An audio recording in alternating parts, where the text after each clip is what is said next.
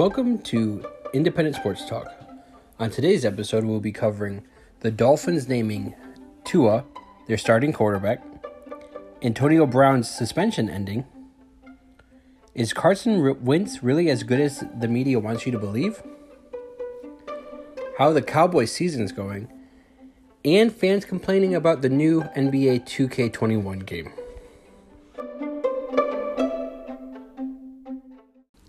After a Week 6 victory over the New York Jets, Miami Dolphins have decided to bench their starting quarterback Ryan Fitzpatrick for rookie Tua Tagovailoa.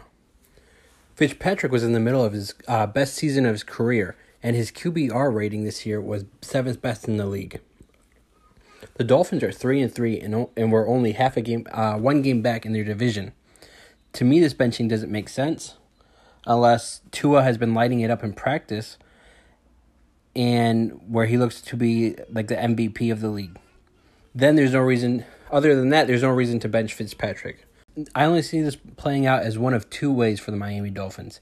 Either Tua plays really well and you take the division and go to the playoffs, or Tua plays poorly, you miss the playoffs, and then you need to find a new quarterback for next year.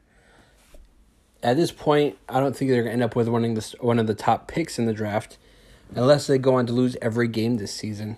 But Tua now gets a two week practice period before being the starter for his first game next Sunday. So we'll I guess we'll see where the Miami Dolphins go from here. Next, I'd like to t- uh, touch on how the Dallas Cowboys have been doing since Dak Prescott's recent injury. In the two games since, they have lost both games, and their offense have, has looked terrible, possibly the worst in the league while their defense doesn't look any better. I thought Andy Dalton might be a slight improvement over Dak. I guess I was completely wrong. Their offensive line, which used to be the best in the league, is looking completely terrible. Ezekiel Elliott isn't doing anything on the ground. I don't know if it's uh, because of the bad coaching, but the Miami, uh, Dallas Cowboys look like they could be get, getting one of the top picks next year.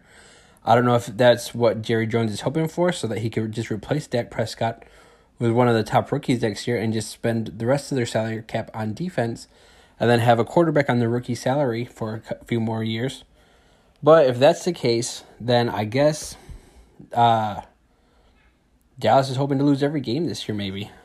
But if you're hoping that you're going to come back and continue to take, be number one in the division, I think they need to figure something out and turn around that defense and get Andy Dalton and Ezekiel Elliott going on offense.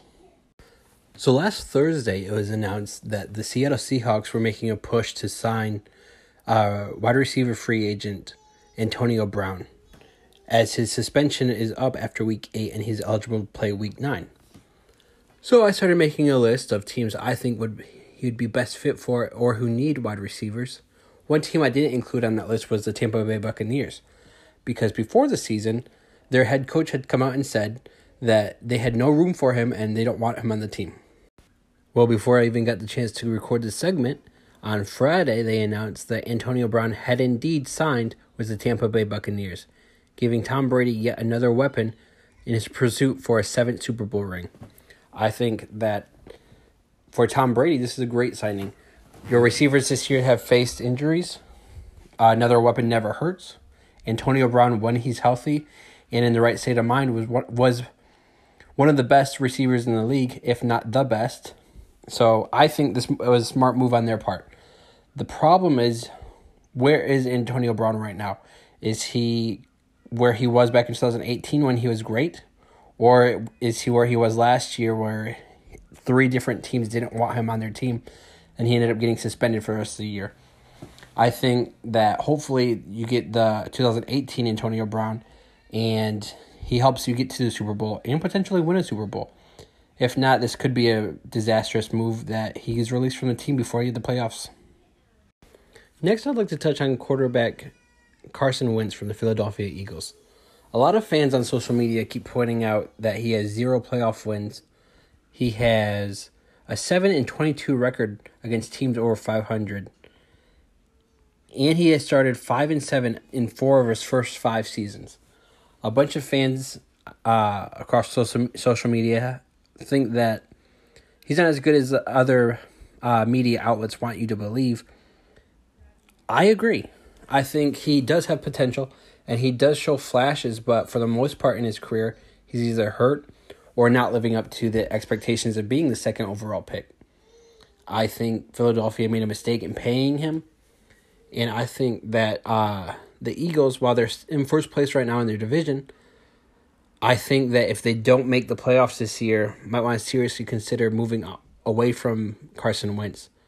A lot of people think that they should have picked Nick Foles, the Super Bowl MVP, over Carson Wentz. I don't know if I agree with that. I think Nick Foles might have been better for the team, but I think Carson Wentz had better pot- potential than Nick Foles. I guess we'll see how the season plays out because Carson Wentz could either play like he did couple years ago when he was looking like the MVP of the year before his injury, or he could cost the team the playoffs. And for the last topic of the week, I'd like to touch on the recent news of the NBA 2K community complaining about ads being added to the loading screen between games. The community upset about, is upset about having to pay $60 or more for a game, and then the company just adds an update to the game that adds uh, ads into the game, uh, and they consider this to be double dipping and ruining their uh, gameplay experience. I completely agree. It, uh, in the last year's game, they had it so that when your game was loading, you would get uh, small videos of different basketball players or something going on that you could skip through.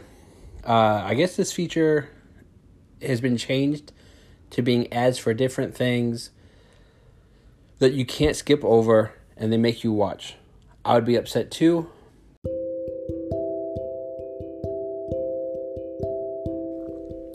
Thank you for listening to this week's episode of Independent Sports Talk. Come back next week or hit me up on Twitter at the Logan M. Snyder.